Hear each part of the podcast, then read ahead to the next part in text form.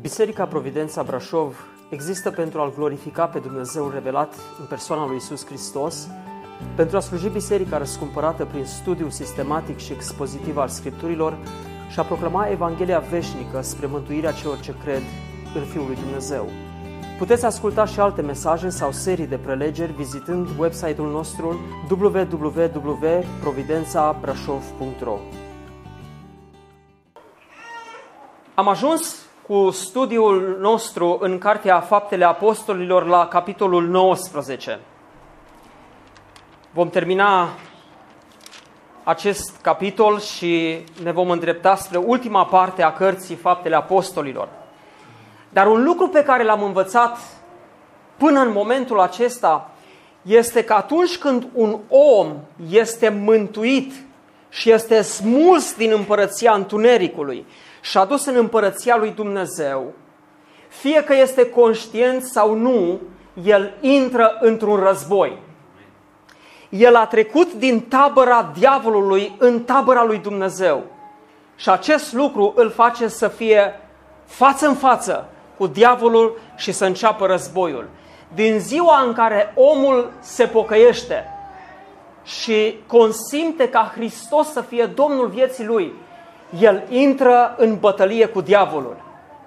Dar acest lucru nu este adevărat numai la nivel individual, ci este adevărat și la nivelul bisericii.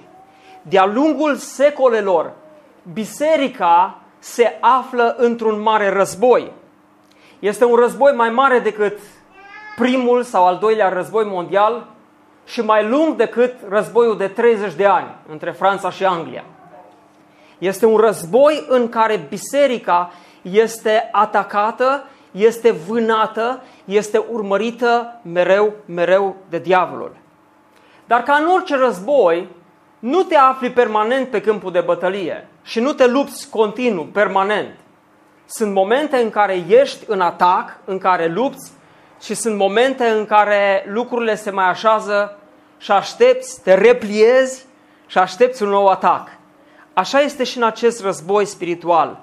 Un mare război este format din multe bătălii. Și noi, atât la nivel individual, ca și credincioși, dar și la nivelul bisericii, trebuie să ducem războiul acesta în mod susținut. Dar în confruntarea aceasta este interesant să vezi taberele.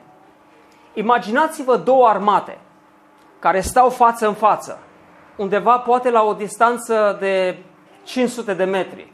Nu știu la ce distanță se așezau în vremea aceea taberele.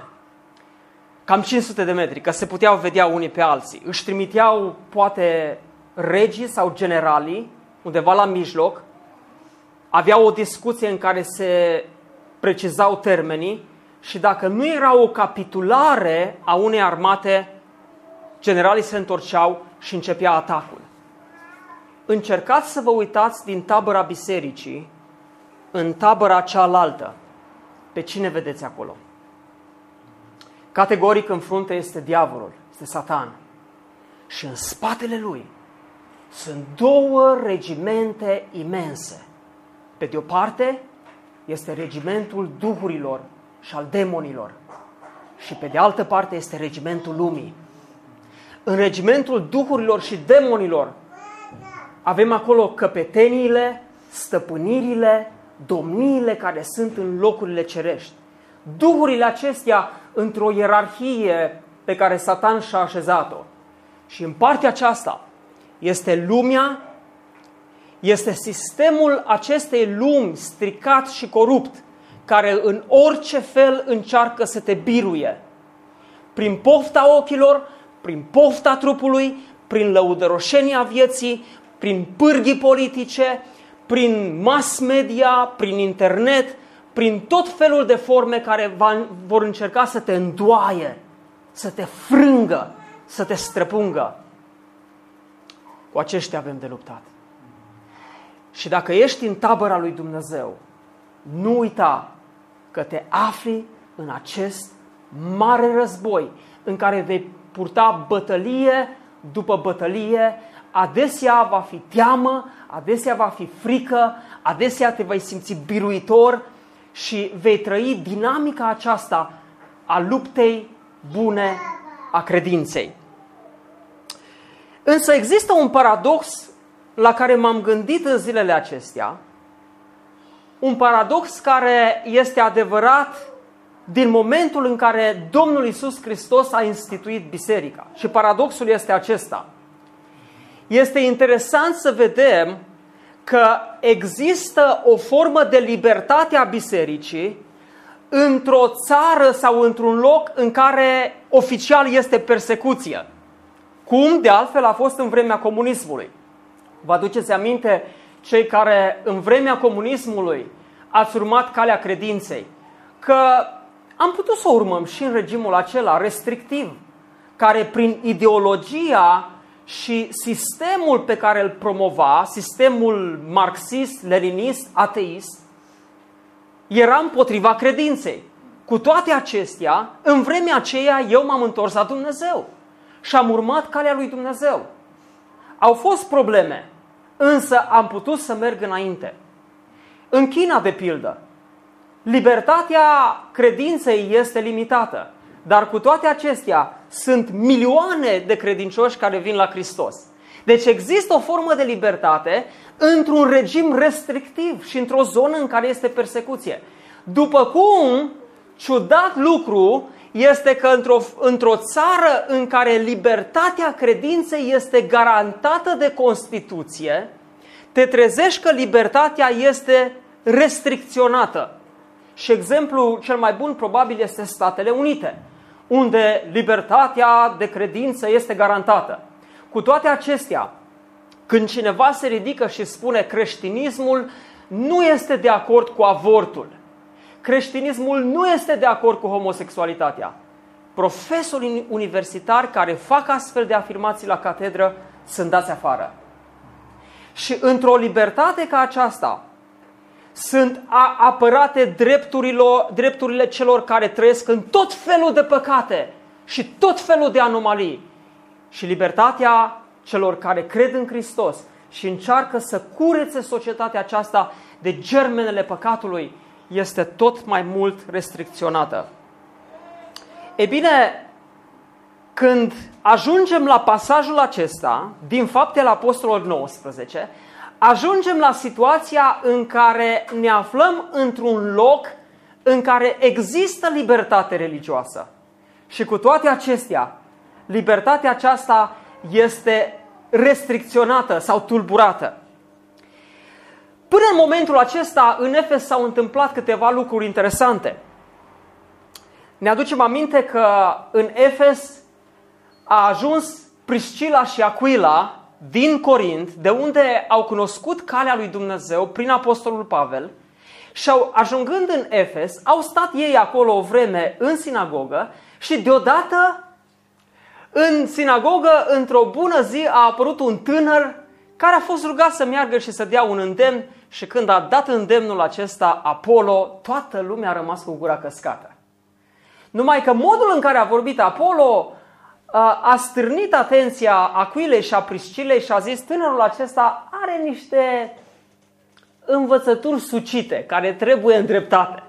Și l-au luat pe Apollo, l-au învățat cum trebuie, Apollo a fost deschis și a primit învățătura și după aceea atât cuplul acesta din Roma, ei erau originari din Roma, și-au dat seama împreună cu biserica din Efes că Apollo ar fi numai bun să fie trimis la Corint. De ce la Corint? Că acolo era bâlciul deșertăciunilor. Și Apollo era capabil să se ducă la Corint și să predice Evanghelia Domnului Isus în Corint. Așa că i-au dat binecuvântarea și l-au trimis la Corint. După ce a plecat Apollo, în Efes a ajuns Pavel, care se întorcea în ultima călătorie misionară, în a treia lui călătorie misionară. Și ajungând la Efes, a întâlnit acolo un grup de 12 bărbați care nu aveau decât botezul lui Ioan. I-a întrebat, ei au spus că nu știu nici măcar că a fost dat un Duh Sfânt. Pavel i-a convins că trebuie să fie botezați cu botezul credinței, botezul Domnului Isus, ei sunt botezați și primesc Duhul Sfânt al lui Dumnezeu. Un alt eveniment. După aceea, Pavel intră în sinagogă, învață cu îndrăzneală, dar apare opoziție și se separă din locul acela într-o școală a unui om numit tiran. Și acolo ne spune cuvântul că timp de doi ani a stat și a învățat cuvântul lui Dumnezeu, așa că toți locuitorii din Asia, iudei și greci, au auzit cuvântul lui Dumnezeu. Și erau minuni, erau semne, uh, peste bolnavi se puneau basmale și șorțuri și erau vindecați. Uh, bolile ieșeau din trupul lor și duhurile necurate plecau de acolo. Acum, pe fondul acesta, când se vedeau astfel de minuni, șapte tineri, uh, băieți ai unui preot numit Sceva, s-au zis și noi, gata, intrăm și noi în uh, businessul acesta al minunilor. Și s-au dus și ei, au umflat mușchii și au zis, în numele lui Isus și pe care îl propovăduiește Pavel, ieșiți afară. Și zice cuvântul lui Dumnezeu că un om a stat în fața acestor șapte oameni și i-a luat și i-a bătut și a schinjuit pe toți șapte, i-a dezbrăcat în pielea goală și a scos afară. Ce rușine! Șapte feciori a unui preot, în pielea goală, au scăpat după confruntarea aceasta teribilă cu duhurile necurate. La ei era altceva, la ei era mândria aceasta, afirmarea aceasta, cât de grozavi sunt ei și ce știu ei. Habar n-aveau în ce intră. Deci lucrurile acestea s-au întâmplat. Vedeți ce impact extraordinar are Evanghelia atunci când este predicată, atunci când este proclamată. Și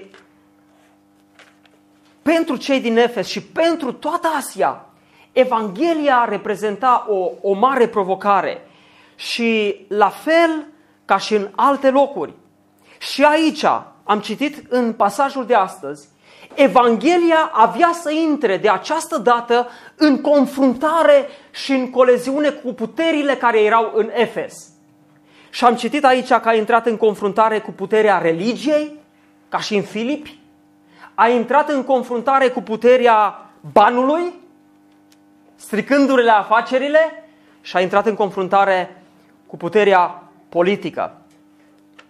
Dragii mei, în această zi aș vrea să învățăm ce se întâmplă cu biserica când se află într-o perioadă în care după ce lucrurile sunt așezate, deodată începe mișcarea, agitația.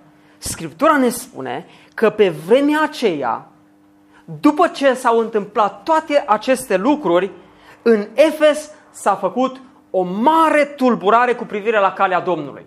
Și ce aș vrea să învățăm astăzi este să ne uităm la câteva lecții pe care trebuie să, să le știm când biserica se află în vremuri de tulburare. Am trăit vremuri de tulburare până acum? Le-am trăit. Ce trebuie să știm când biserica se află în vremuri de tulburare? Haideți să ne uităm la textul nostru și să vedem cum au stat lucrurile. Totul a pornit de la un argintar pe nume Dimitrie. Cine era acest Dimitrie? Citim din pasajul acela și aflăm că Dimitrie era un fel de șef de breaslă. Și el era cel care se ocupa de breasla argintarilor. În Efes se afla un templu care era templul zeiței Artemis sau în varianta uh, romană templul zeiței Dianei și acest templu era de fapt una din cele șapte minuni ale lumii antice. Era un templu măreț cu 127 de coloane. Era una dintre splendorile lumii antice ale acelei vremi. Și pentru că templul acesta era atât de faimos, atât de vestit, uh, ca la orice altar uh, remarcabil în această lume, oamenii făceau pelerinaje. Se duceau acolo la templul acela. Și întrucât Efesul se afla într-un punct strategic, adesea călătorii care mergeau din Asia spre Europa sau din Europa spre Asia se, opleau, se opreau la Efes. Și Efesul era un fel de Meca pentru uh, islam, un fel de muntele Atos pentru ortodoxi și un fel de Roma sau Vatican pentru catolici. Era un punct strategic. Și vreau să vă invit acum să ne uităm la câteva lucruri. Mai întâi aș vrea să ne uităm din nou la harta uh, Asiei Mici pentru a vedea unde a ajuns Apostolul Pavel.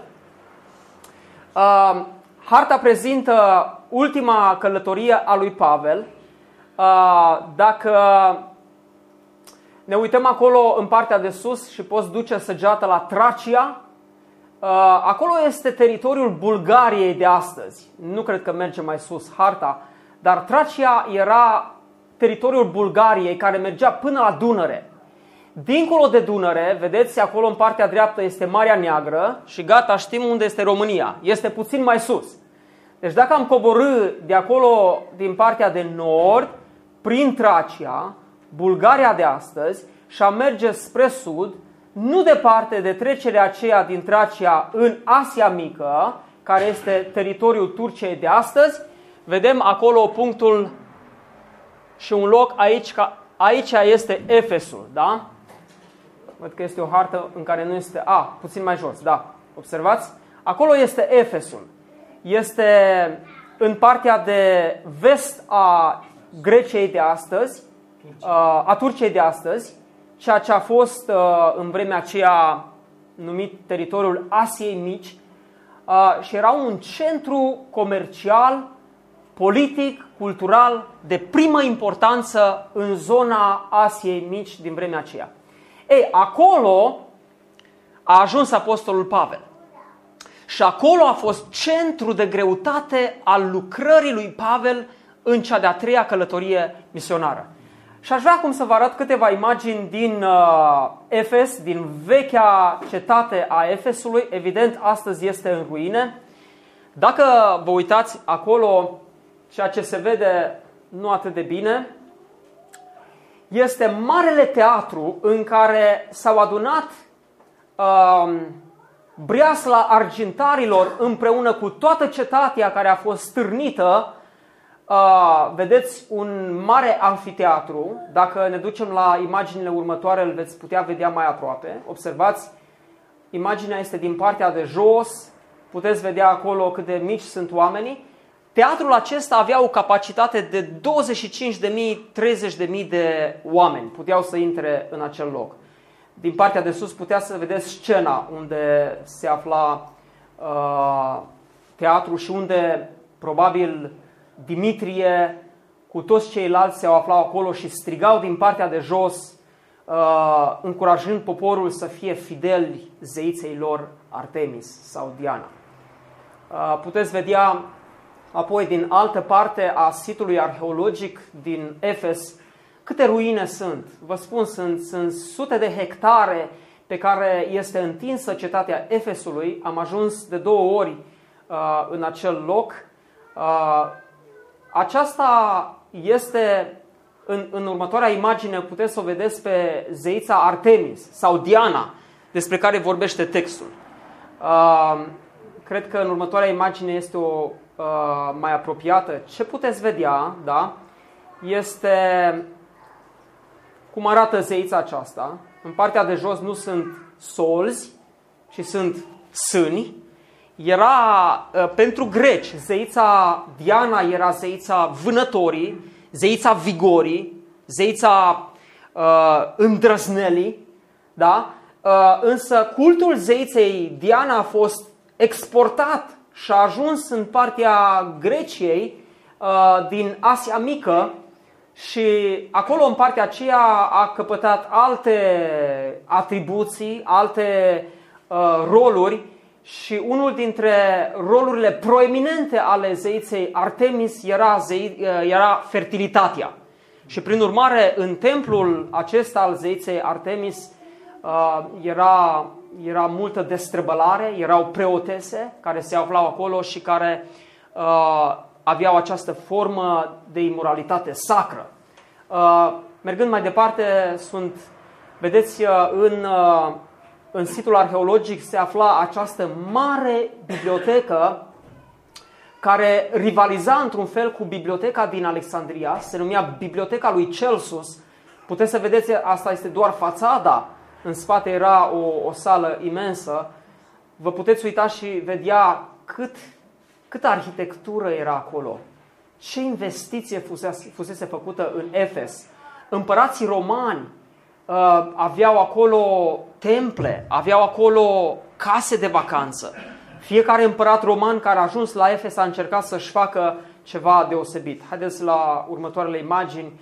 Iată, mii și mii de, de, de ruine care au rămas, uh, coloane uh, și străzile. Acesta era un, uh, un uh, anfiteatru mai mic care se afla într-o parte a cetății Efesului. Uh, coloane, acolo sunt eu. În a doua mea era, eu sunt îndrăgostit de coloane. Dacă aș putea face în jurul meu numai coloane. Uh, și în, uh, vedeți, uh, străzile romane care au fost uh, în vremea aceea, celebrele, celebre străzi. Asta este o biserică creștină de prin secolul uh, uh, 3-4 după Hristos. Uh, în următoarea imagine puteți vedea, acolo zice uh, baptistier din secolul 6-7 după Hristos. Și acolo scrie de desubt baptistier pentru adulți. Înțelegeți? Baptistier pentru adulți. Ia uitați-vă cum arată. Puțin mai încolo. Observați? Este, se coboară pe niște trepte, este mare și acolo erau botezați adulții. Observați, până în secolul 6-7 încă rezista învățătura biblică a botezului adulților și acolo la Efes, în această biserică creștină din secolele, uh, primele secole, care a stat până în secolele 6-7, încă se păstra un baptistier în care se uh, făcea botezul credinței. Și dacă mai sunt, din nou, vedeți uh, Marele Teatru și după aceasta, vedeți acolo o coloană Asta este singura coloană care a fost refăcută din templul zeiței Artemis. O singură coloană, uitați, mare acolo, sunt niște berze, un uh, cuib cu berze acolo sus. Dintr-o călătorie mai veche aveam niște, în partea, în partea stângă se afla de fapt acest templu, iar în spate puteți vedea orașul modern care este lângă cetatea Efesului. În punctul acesta cumva se termina cetatea veche a Efesului și astăzi este un oraș modern în locul acela unde acolo sus în spate puteți vedea ușor în partea stângă, stângă uh, biserica uh, adormirii Maicii Domnului. Se spune că Maria, mama Domnului Isus, a fost luată de Ioan, care a fost prezbiter la Efes și ar fi murit aici la Efes. Asta este o teorie că sunt niște biserici și în Ierusalim. Deci cam asta este, nu știu dacă mai sunt ceva imagini. Puteți vedea macheta uh, templului, macheta templului zeiței Artemis și din nou uh, acea, acea coloană. Uh, rămânem cu imaginea aici pe templu, uh, pe, pe teatru ca să putem, putem înțelege. E bine, acest uh, argentar pe nume Dimitrie și-a dat seama că Evanghelia are un impact fantastic în, uh, în Efes și nu numai. Așa că îi adună pe cei din briasla lui și le explică, oameni buni, zice, știți că bogăția noastră atârnă de meseria aceasta? Nu vedeți că ce face Pavel este că întoarce toată Asia cu susul în jos? Nu vedeți că meseria noastră este în pericol? Și-o fi făcut contabilitatea? A văzut că nu mai poate vinde acele temple din argint, machete mici ale uh, templului zeiței și că uh, profitul lor, profitul Breslei a scăzut considerabil și erau pe punctul falimentului. Și atunci uh, uh, Dimitrie ia atitudine și le spune ce se întâmplă aici este că omul acesta înduplecă mult norod și spune că zeii făcuți de mâini nu sunt Dumnezei.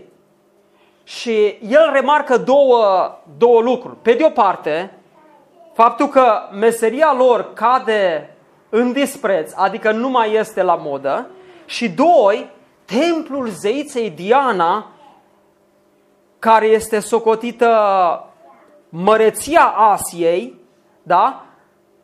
Faima acestei zeițe este nimicită. E bine, provocarea aceasta a strânit mare mânie în uh, rândul acestor afaceriști. Cazul acesta, dragii mei, este unul clasic. Și este situația în care religia și factorul economic vin împreună și antrenează între cei doi și factorul politic. Și sunt cel puțin două exemple în istorie în care lucrurile uh, au apărut în, în, în schema aceasta. Pe de o parte religia și pe de o parte businessul, factorul economic. De fapt, trei. Ne putem gândi la templul din Ierusalim, da? în care uh, marele preot cu toți ceilalți au dat uh, acolo libertate să vină să se vândă porumbei și miei pentru uh, jertfe. Și s-a așezat acolo în curtea templului o piață extraordinară, foarte profitabilă. Când a venit Domnul Isus, a intrat acolo și mâhnit de ce a văzut, a luat biciu și a răsturnat mesele schimbătorilor de bani. Ce era acolo era bâlciul deșertăciunilor, exchange office, da? Peste tot. Cred că erau ce e uh, strada Republicii sau în București uh, Colentina. Nimic, frate! Acolo era exchange lângă exchange, da? Și miei și porumbei, vă dați seama, behăitul, vacarmul care era acolo. Uh, nu se mai auzeau rugăciunile celor care veneau acolo. Și Domnul Iisus spune, ați făcut din casa tatălui meu o peștere de, de tâlhari. După aceea, în timpul, prin 1500, Papa Leo al X-lea a avut viziunea aceasta de a, de a zidi în Vatican, în Roma, cea mai mare biserică a, a catolicilor, Biserica Sfântul Petru. Și a lansat o campanie de colectare de, de fonduri și unul dintre cei mai fervenți colectori de fonduri în acea vreme era un, un german pe nume Johann Tetzel. Și omul acesta se ducea și avea un talent extraordinar de a aduna banii de la oameni vânzând acele celebre indulgențe. Ce erau indulgențele? Erau niște uh, documente emise de Biserica Catolică. Și dacă Octav venea la mine, la Johann Tetzel, să îi spună păcatele, eu făceam o analiză ca preot al bisericii și ziceam, bun, cât de bogat ești? Păi uite așa de bogat. E, a, aici trebuie să plătești mai mult, că tu ești din rândul celor bogați. Da? Ce păcat ai făcut? Nu știu, m-am încurcat cu cineva. uh, wow, rău de tot. Și bag acolo, umflă la bani și zicea, îți, dă, îți dau indulgența aceasta prin care nu numai că îți iert păcatul, ci îți garantez că păcatul îți este iertat. Dar trebuie să plătești suma asta de bani. Și uneori erau tarife uh, expuse acolo. Pentru fiecare tip de păcat era, erau atâția, nu știu, florin sau ce bani aveau uh, în vremea aceea. Da?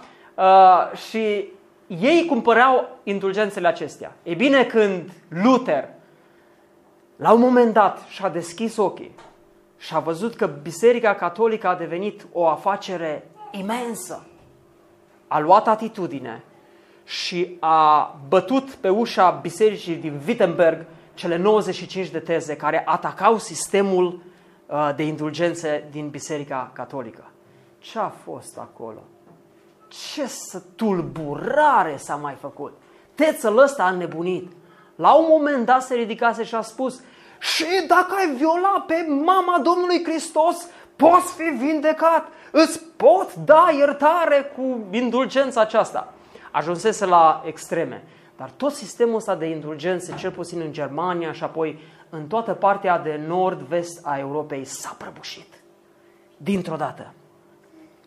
Un alt exemplu care vine din secolul 8, când în partea de est a Imperiului Roman se afla un, nume, un uh, împărat pe nume Leo al III-lea, care, citind scripturile, și-a dat seama că uh, icoanele care sunt în biserici sunt uh, o formă de idolatrie. Oamenii au început să se închină la icoanele acelea, să aducă venerare și să meargă dincolo de venerare, la închinare. Și puneau atâta preț pe icoane încât Hristos era de mult uitat. Ce era important erau icoanele la care se închinau. Și Leo al treilea a dat o poruncă ca în partea de est a Imperiului, Imperiul Roman de răsărit, să fie scoase afară toate icoanele din biserică, să fie arse și să fie curățite toate bisericile de idolatrie. În vremea aceea, termenii erau foarte clari, lucrurile erau foarte clar spuse. Asta este idolatrie. Scriptura ne spune să nu ne închidăm la obiecte făcute de mâini omenești, la imagini, asta este idolatrie. Și astfel uh, s-a luat atitudine. Bineînțeles, în partea de vest, în partea Imperiului Roman de răsărit, nu erau numai icoane, erau și statui. Biserica Catolică avea și statui și într-un fel ei au ajutat pe cei din Est și n-au putut scoate mai târziu, icoanele au revenit, dar ei s-au gândit că iau, să ia numai icoanele, nu și statuile, că statuile deja sunt idolatrie. Și citiți astăzi în uh, teologii dogmatice și veți vedea că zic, icoanele nu sunt idolatrie, dar statuile idolatrie. Și astfel în partea bisericii uh, grecești sau ortodoxe au rămas icoanele, iar în partea bisericii de apus, biserica catolică, au, sunt și icoane și, și uh, statuete. În orice caz, observați că lucrurile acestea sunt actuale. Ce s-a întâmplat acolo la Efes se întâmplă și în ziua de astăzi. Ridicați-vă vocea și spuneți, întoarceți-vă la Scripturi, lăsați lucrurile acestea și veți cunoaște adevărul. Nu vă luați după tot felul de tradiții, după tot felul de moaște, după tot felul de icoane, urmați-L pe Hristos. Acum, vreau să vă spun uh, că uitându-ne la ce s-a întâmplat aici și la modul în care s-a stârnit această tulburare, vă rog să observați că biserica nu a trebuit să recurgă la acțiuni violente sau fanatice ca să se întâmple ceva. Ci biserica a trebuit doar să proclame în mod fidel și consecvent Evanghelia. Și prima lecție pe care o învățăm din această situație, din această tulburare, este faptul că o proclamare fidelă a Evangheliei va aduce schimbări. Categoric va aduce schimbări.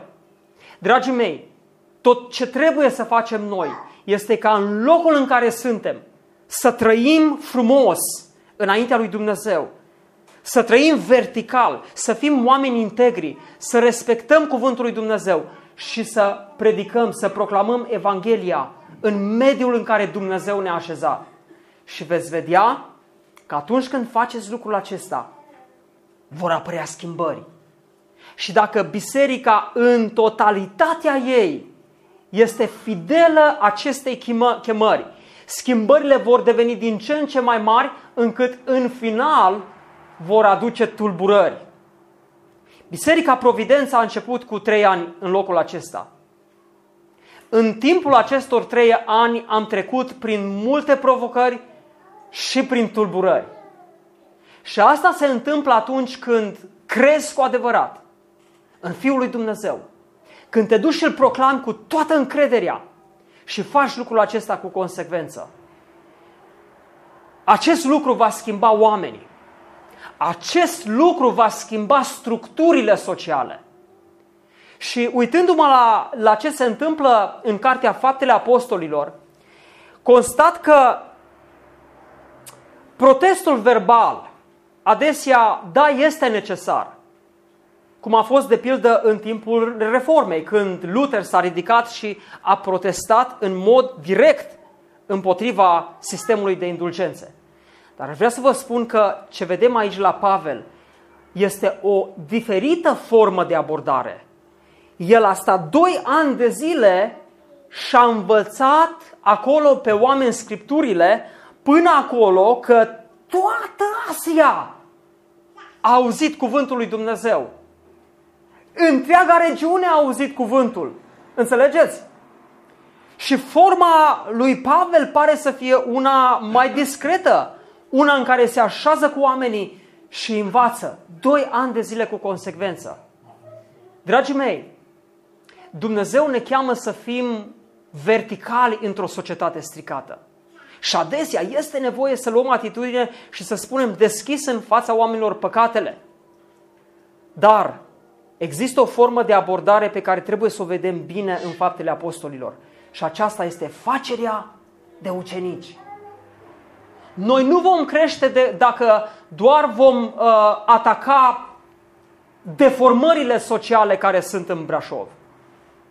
Vom crește atunci când vom vorbi oamenilor despre Evanghelie și când vom trece mai departe să-i ucenicizăm.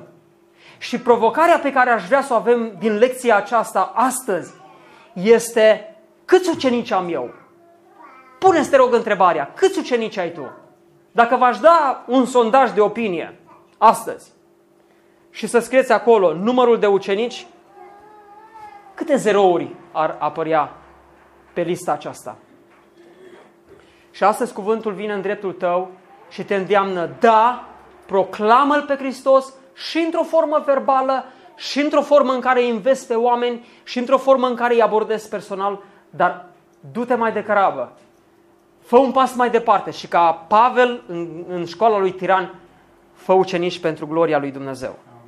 Aceasta este prima lecție. Constatăm după aceea că această conflagrație capătă proporții. Și de la breasla aceasta restrânsă a argintarilor din Ierusalim, problema este amplificată la toată cetatea. Și spune că după ce ei au început să strige acolo, mare este Diana Efesenilor, categoric i-au, i-au auzit cei din cetate. Și spune în versetul 29, toată cetatea s-a tulburat, au năvălit cu toții într-un gând în teatru, i-au cules pe cei care i-au putut acolo dintre credincioși, Gaiu, Aristarh, tovarășii de călătoria lui Pavel, și s-au dus în cetate și în învălmășala aia care era în cetate, versetul 32, au început să strige acolo ca formă de protest pentru două ore. Mare este Diana Efesenilor! Mare este Diana Efesenilor! Cred că unii care după două ore au tot strigat așa, deja erau Mare este Diana Dar se țineau, tată! Dădeau acolo cu toată, cu toată hotărârea. Și aici avem mulțimea, gloata adunată. Și dragii mei, când gloata este stârnită, e pericol. Când ai de-a face numai cu un grup mai mic, încă cu grupul acela poate mai poți discuta. Dar când gloata e pornită, nu mai e șansă. Gata. Când minerii s-au pus la mărșăluit, au ras totul. Au ajuns în București, vă aduceți aminte, în iunie 90, i-au bătut pe studenți, au spart magazine, au devastat totul. Și asta era deja în democrație, după comunism. Da? Gloata este stârnită și ajunge acolo, în teatru, abrutizată și animalizată și toți încep, strigau acolo.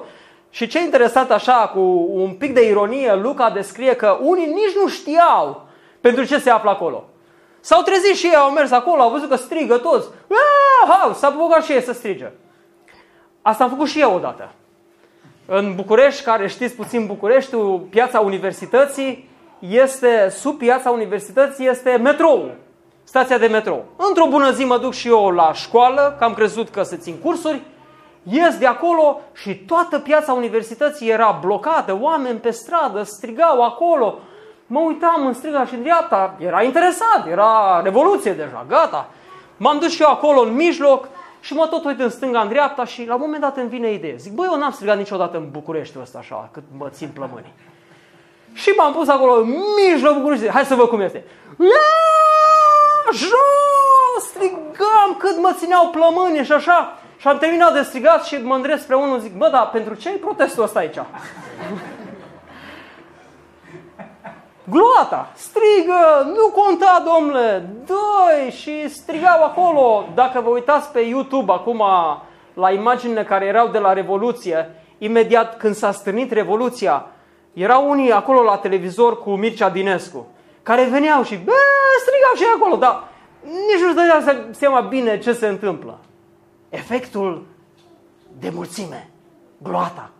Și vreau să vă spun, gloata este o pârghie foarte bună pe care adesea personalități religioase știu să o folosească foarte bine.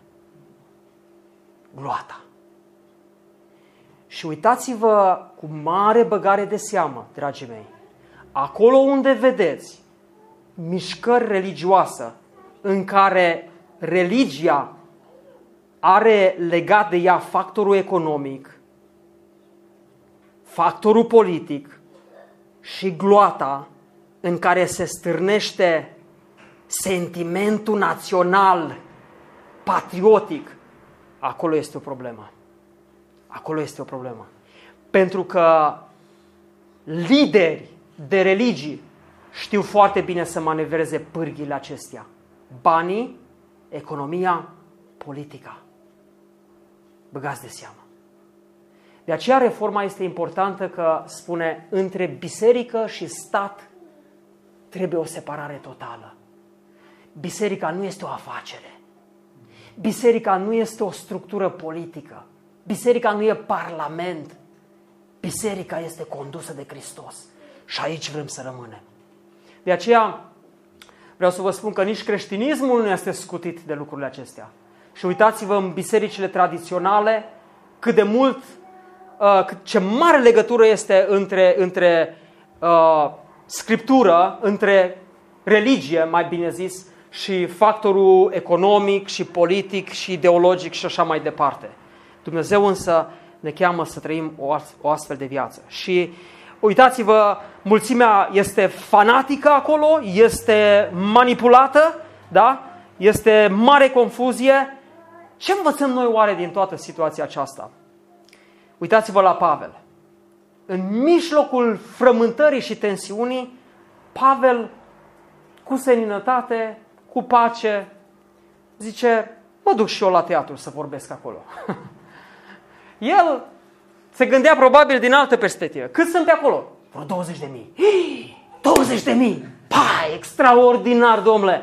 Unde am privoxul? Al încoace. Și du-te la 20 de mii. Uh, lecția însă pe care aș vrea să o învățăm aici este următoarea. Și o învățăm de la Wesley. Un om care a fost de multe ori în fața mulțimii stârnite și care dădeau în el, în el cu ouă și cu cartofi și cu ce apucau. Și Wesley ne învață ceva extraordinar când e tulburare și te afli în fața mulțimii. El spune așa, privește întotdeauna gloata în față. Nu-ți fie teamă.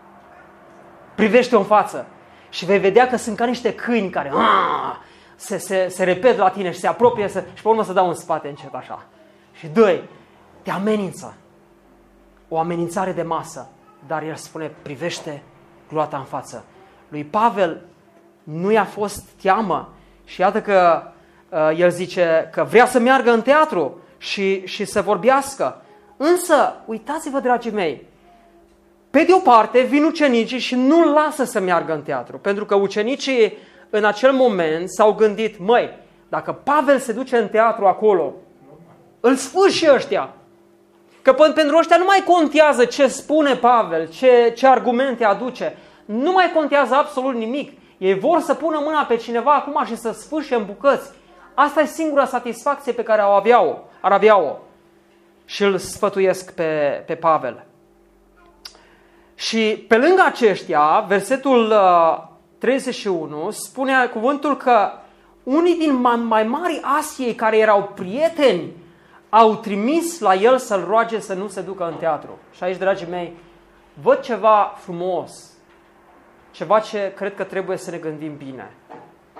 Pavel avea prieteni printre mai mari Asiei. Și eu mi-am propus un lucru. să mă rog ca aici în Brașov să am prieteni printre conducătorii Brașovului. Într-o bună zi să fiu prieten cu primarul. Într-o zi să fiu prieten cu viceprimarul, cu oameni din sistemul de conducere.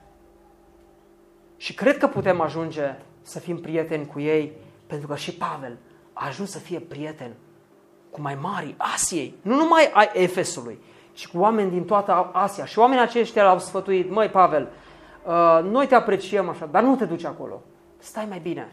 Și uitați-vă aici a treia lecție pe care o putem învăța. Și aceasta este următoarea. Fii curajos, fii demn, dar fii și chipzuit. În situații în care nu-i cazul să te bagi, nu te băga. Dacă ești sfătuit de frați și ești sfătuit de prieteni, că nu-i cazul să te bagi acolo, nu te băga. Chiar dacă ai curaj și demnitate și chiar dacă pare o oportunitate mare să te bagi, nu te băga. Stai deoparte. Că doar îți arunci trupul la câini care te sfâșie. Pentru ei nu mai contează nimic. Nu mai contează rațiunea, argumentul. Nu mai contează dacă tu vi să aduci o veste bună. Ei te vor, te vor sfâșia. Împletește curajul cu chipzuință și râvna cu pricepere. Încearcă să simți situația și când ești sfătuit bine, ia seama și la ce spun ceilalți. În uh, contextul acesta, pe scenă, apare un alt om pe nume Alexandru, pe care iudeii îl împingeau înainte. Alexandru vrea să vorbească, face un semn cu mâna și spune cuvântul că voia să se apere. Dar când l-au cunoscut că este iudei, au strigat în glas tare două ore, mare este diada efesenilor. Cine era acest Alexandru? Unii spun că era creștin, puțin probabil. Pentru că dacă era creștin, nu prea putea să stea lângă grupul evreilor. Eu cred că Alexandru era un fel de lider proeminent al evreilor din Efes. Un om probabil cu o, o vorbire articulată, un om cunoscut cumva în, în Efes și pe acesta evrei l-au împins înainte. Oare de ce? Ce avea să spună Alexandru? Scriptura ne spune că voia să se apere înaintea Dorodului. Știți ce voia Alexandru? Să meargă acolo și să zică, stați, stați, liniștiți-vă, ascultați-mă. Ce se întâmplă aici n-are de a face nimic cu evreii. Noi nu suntem în afacerea aceasta. Creștinii, cu Pavel, ei sunt de vină, cu ei să discutați. Pe noi să ne lăsați în pace. Și aici, aici este a treia, a patra lecție în mijlocul tulburării, să știi că unii vor face un pas înapoi. Chiar dacă până la punctul acela te ascultau, erai poate în sinagogă cu ei sau în biserică, în adunare, în mijlocul tulburării când ești lovit, unii vor zice, noi nu avem nimic de a face cu omul acesta. Și se vor disocia, se vor dezice de tine. Și Pavel zicea mai târziu, Dima m-a părăsit din dragoste de viață. Alexandru mi-a făcut mare rău. Nu este exclus să fie exact acest, acest Alexandru. Și amintește pe mulți alții care l-au părăsit, l-au lăsat. În momentul în care avea cea mai mare nevoie de ei, în mijlocul tulburării, vei fi lovit și vei fi părăsit. Însă, în final, constatăm un lucru interesant. Logofătul, care era un fel de lider al cetății, vine înaintea norodului să-i potolească. Și uh, el este un om cultivat, un om învățat care cunoaște psihologia mulțimii foarte bine. Și vine în fața lor și le zice, oameni buni, oameni buni, ascultați-mă. Și aici se liniștesc spiritele. Și el zice, Cine nu știe că cetatea asta noastră este protectoarea zeiței noastre Diana? Oameni buni, ce vă agitați în halul ăsta? Noi suntem în casă aici, lăsați-i pe ăștia, noi suntem cu Diana.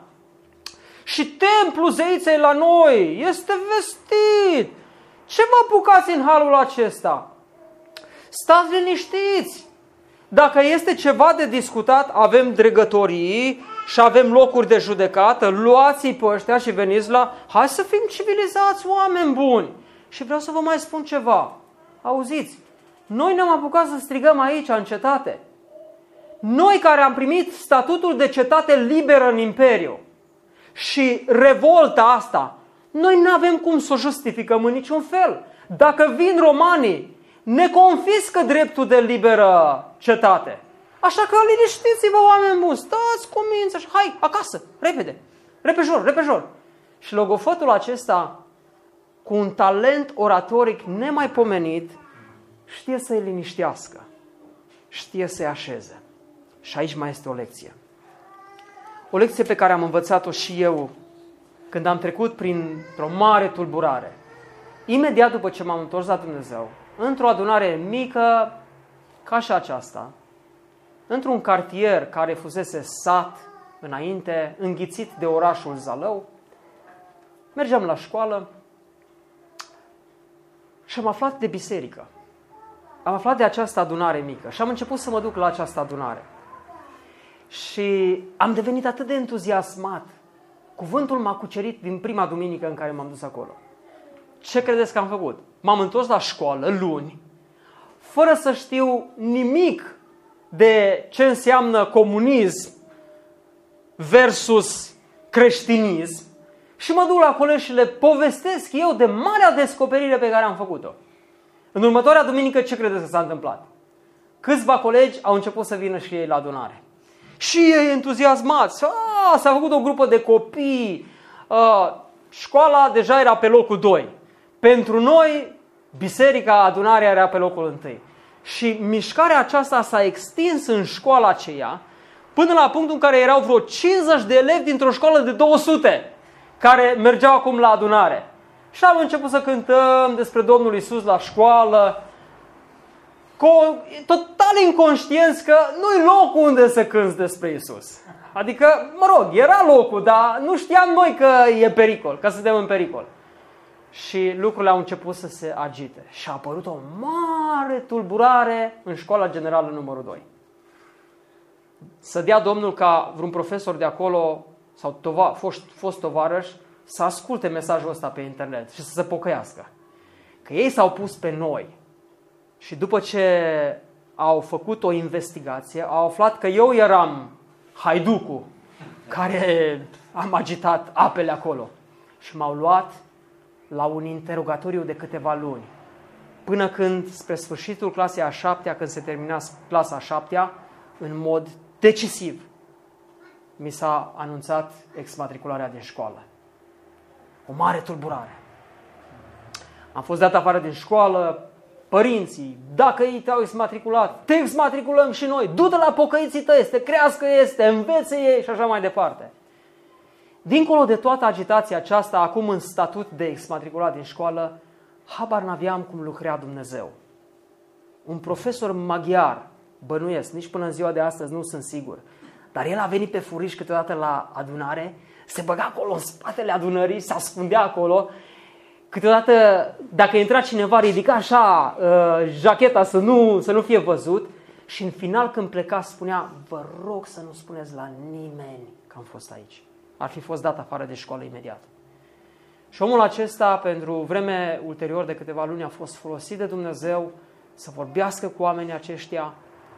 M-au reprimit ei așa cu un statut de uh, probă până acolo, dar slavă Domnului a venit Revoluția și bac s-a prăbușit totul.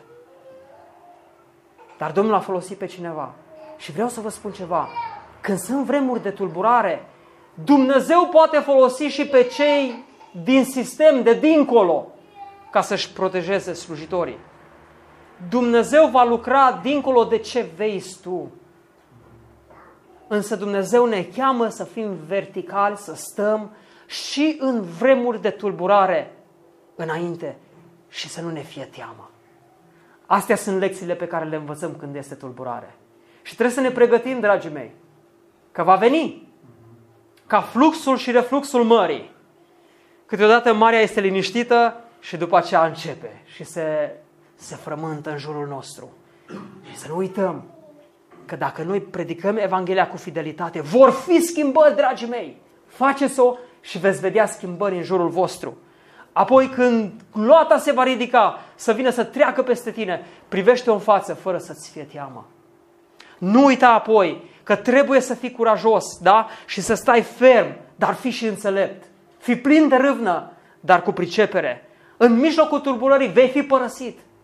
Vei fi părăsit, dar va fi unul care va sta lângă tine, Domnul, și nu te va părăsi niciodată.